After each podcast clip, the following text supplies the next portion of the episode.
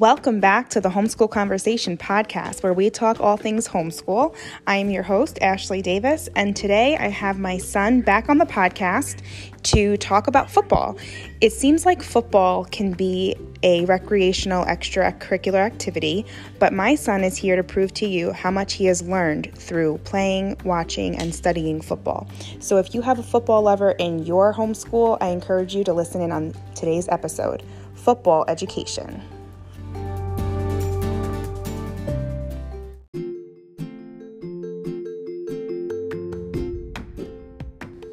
Okay, so Josiah, tell me about how you started to realize that football was teaching you things. What was the first time you realized that? As soon as I started. As soon as I started playing.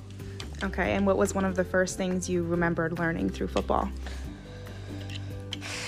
That poetry thing, remember? For that. Oh yeah, the poetry. So remember the guy in the head, the guy like in those big towers. He said, because number 40 is really slow. He's a fullback. And why is he in the halfback position is my question.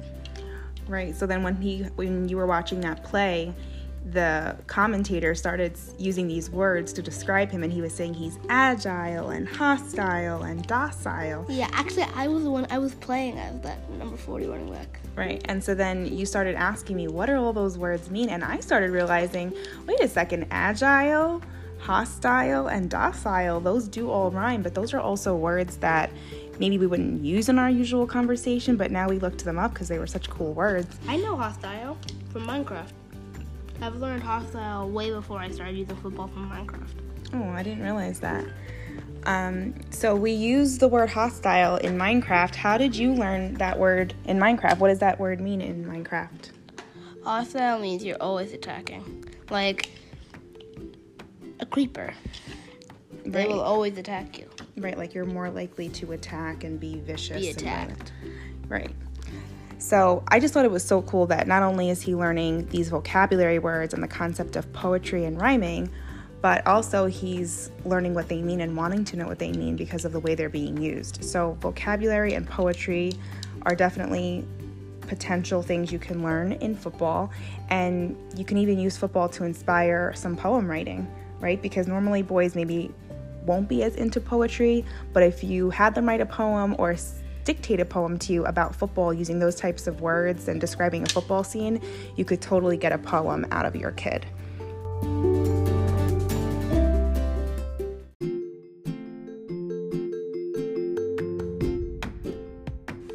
Okay, so Josiah, can you tell me about some of the math that you learn in football?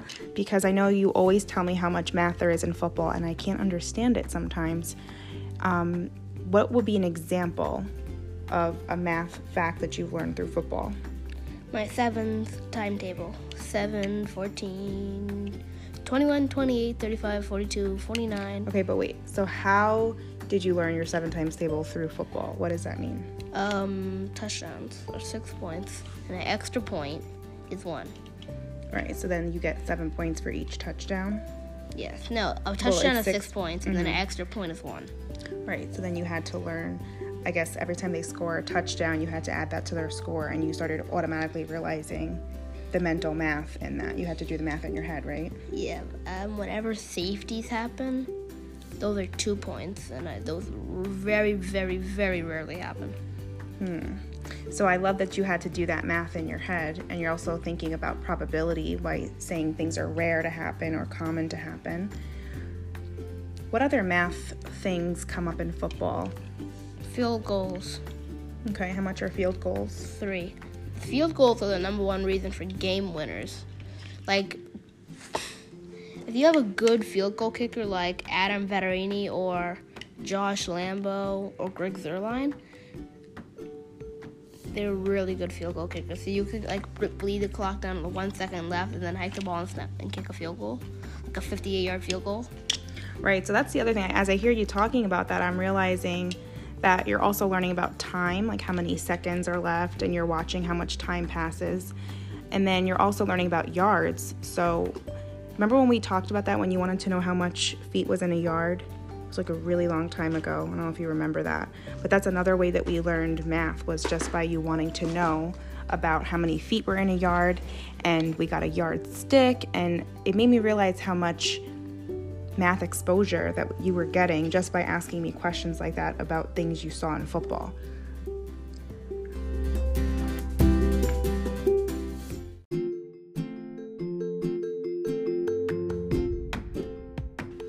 Okay, so besides the math and the poetry that we've learned through football, we've also learned about the history of football through a bunch of library books that we got, right? We learned about how football started and how the football game has changed over time. Do you remember getting some of those books and do you remember anything that stood out to you when you were reading them? I already knew every single one from the books I was reading. I was just reading them to remember. Okay. I have really, really bad memory. That's not true. You have really good memory, but I guess you think you don't have good memory? Yeah. So, what did you learn in those history books, or what is something you knew? Draft. The draft is my favorite. Okay, so So, what? A draft is when players move to different teams. Like, let me get think of an example. The Giants drafted Golden Tate from the Seahawks. Okay, so then you started learning about the way the draft system worked in the past, and then also how it's changed to now. Yeah. Yeah, so that's even though that's not history that kids would learn in school, I still think it's important for them to learn history of the subjects that matter to them. And it helps them coordinate time in history, like those things were happening in the 1950s in the books that we were reading. So it helps them to coordinate like certain events in American history to that time period and help them to see that things were going on at the same time in history. So I love those books in the library that go through the history of football and how the game has changed over time. They used to have like different size footballs that weighed different amounts and they used to wear different protective gear. And I guess they didn't even have as much protective gear in the past, right? Yeah, they used to wear leather. they literally used to used to wear leather, which is weird. It's not even that strong. yeah, it wouldn't protect you that well, right? Yeah, and they also have they also have they're constantly upgrading their um chest plate chest pads. Like some chest pads have holes in it to let air in, so you don't get turned into a jalapeno. Right, so then that's a bunch of science too in football because you're learning about the way that your body gets protected, the way that you can prevent overheating, and the way uniforms are designed to protect you from overheating, and the way injuries happen in football. That's why you wear helmets. So, all of the injuries that happen in football were also really helpful for us learning about science because we had to learn about injuries, we had to learn about how our body's protected, and those are things that touch on human anatomy and disease and all that sort of stuff. So, I feel like I didn't even realize how much there is in football with science as well.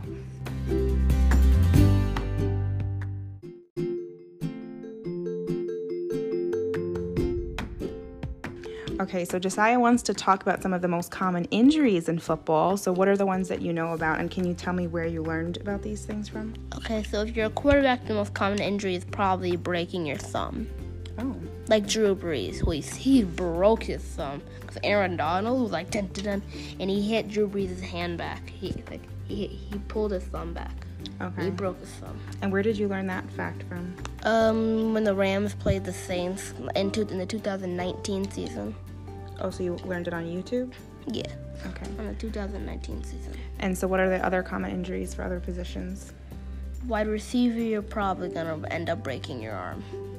okay. Yeah, Odell Beckham Jr. hasn't broken his arm yet, and I'm glad that because of that. Because if you look up Odell Beckham Jr. highlights, they're really cool. Yeah, that's the other thing. I noticed that you like to watch a lot of highlight reels. And if anyone doesn't know what a highlight reel is, it's basically a compilation compilation of a bunch of videos, clips of people scoring touchdowns that really weren't expected or like really amazing plays that happened in football and they're all compiled into one like slideshow slash video show.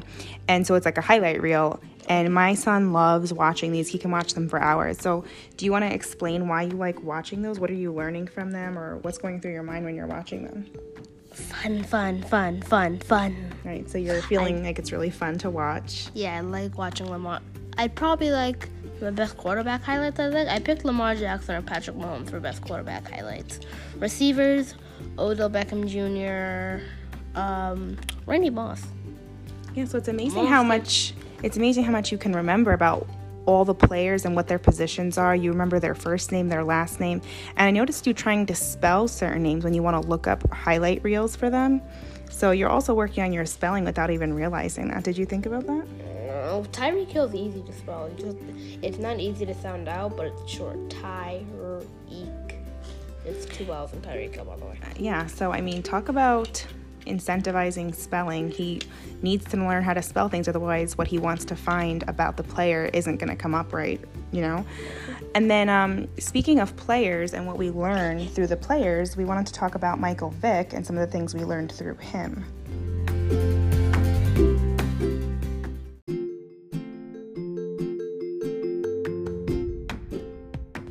So, what is it that you learned through Michael Vick?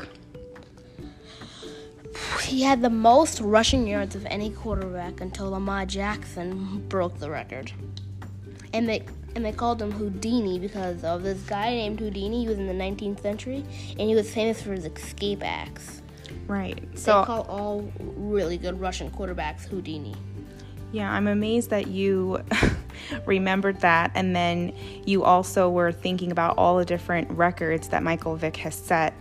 And it seems like you're able to really remember all of these records that they've set and what the records mean and like you always talk about how many yards rushing, how many rushing yards, and things like that.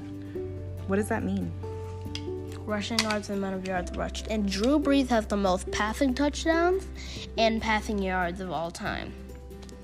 That's why he's one of the best quarter. He's the best quarterback ever yeah, like I'm sure if we were to do a bar graph or set up a graph of some sort, you would probably be able to very easily fill in who has the most. I bet I think I can name all the quarterbacks in the NFL. Let me, let me see how fast I can do it. Okay, Titans started quarterback in 2018. That was Marcus Mariota.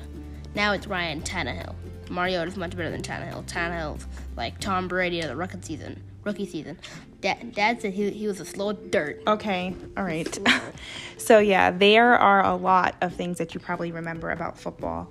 And I'm amazed at how much you're able to remember just through your passion and interest about football. And I know that you were concerned because there was some controversy about Michael Vick and what he was doing with the dogs. He was making dogs do fighting with each other, and some dogs were getting hurt. So I know we looked up that that was a, a good topic for us to learn about. And so I feel like there's so much that goes on in the personal lives of football players that become public news that spark our kids' interest. And we don't realize how much they're learning through having that interest and passion for football. Um, now, as we start to finish up this episode, I wanted Josiah to touch on the football game Madden it's something that's been really hard for me. Football is still a foreign language to me, so I feel for you if you guys have no idea what my son's talking about, because neither do I. But the football game Madden is something that he's been playing a lot, and it's hard for me to let him play because I don't always understand what it is that he's actually learning from playing Madden. So I'm gonna have Josiah explain something that he feels like he's learning by playing Madden besides stress relieving, I, I hate being stressed out. What I'm learning.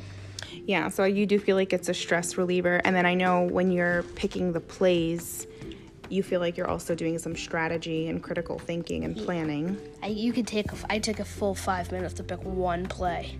Yeah, so you're really thinking about what the outcome is going to be of each decision, right? Yeah, like if it's third and long, I'm going to call a screen. Yeah, I don't know what that means. A but... screen it's a short route. You just run back. It's like kind of like a bubble. Yeah, so I am ordering this book called Football for Dummies.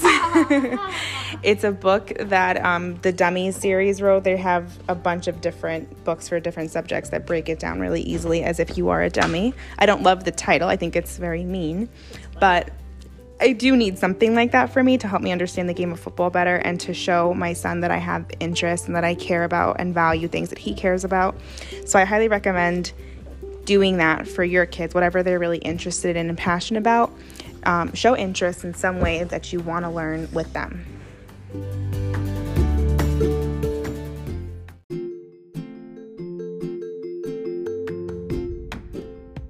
Something else positive that I've noticed that has come out of letting my son dive into his football passion is I realized he's had more time to bond with my husband who also loves football. They get to play together and talk about football together and they get to throw football together and that is really very important time to my son. He always looks forward to that time with my husband.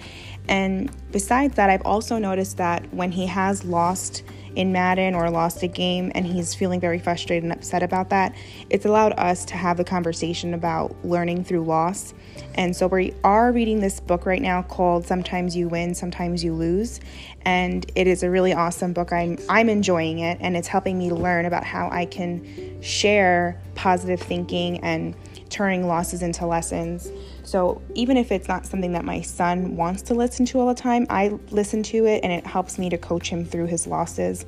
It's a great parent tool, and I have caught my son listening in on the conversation, on the um, the book. I mean, when I'm listening to it. So I do think a little bit of the positive thinking does seep into his head, and I recommend it. It helps open up a platform for talking about really important life lessons that, let's face it, our kids are going to lose in life and it's great for us to help them develop those survival tactics and the positive thinking mentality now while they're still young. So, definitely something to think about for your kids who love football and sometimes lose. That book is called Sometimes You Win, Sometimes You Learn. So, I just wanted to throw that title out there for anyone that it is available on Libby as an audiobook or you can get it on Amazon. So I did order a bunch of other football books. We do order and read football books. Like we have the one called The Quarterback Rush, and it was a graphic novel um, about a football player, and it's about team building and just understanding that there's two sides to a story. So I recommend that book. And we do have a few other football books that we have coming that go through more and more stories and facts about football. So we're trying to build as much as we can on our reading practice and reading comprehension by getting these books that are going to keep him interested. I did also get a book about Madden and how that game was started. So I will be updating you guys with my thoughts on those books. And uh, my last thought for you is if you're not a big book reader, there are also the Audible books. And besides books, there's also football board games that we have been enjoying too. So I recommend looking up just regular football board games. There's a ton of them to choose from, and my son loves them. And I think that's everything we have to say about football. Do you have anything you want to say to parents who are skeptical about football being educational? It's very educational. It's one of the most fun ways to be educated. Oh, ah. educated. I hope this episode has been helpful for you. And so until next time, this has been the Homeschool Conversation podcast with Ashley and Josiah Davis. And we will talk to you next time.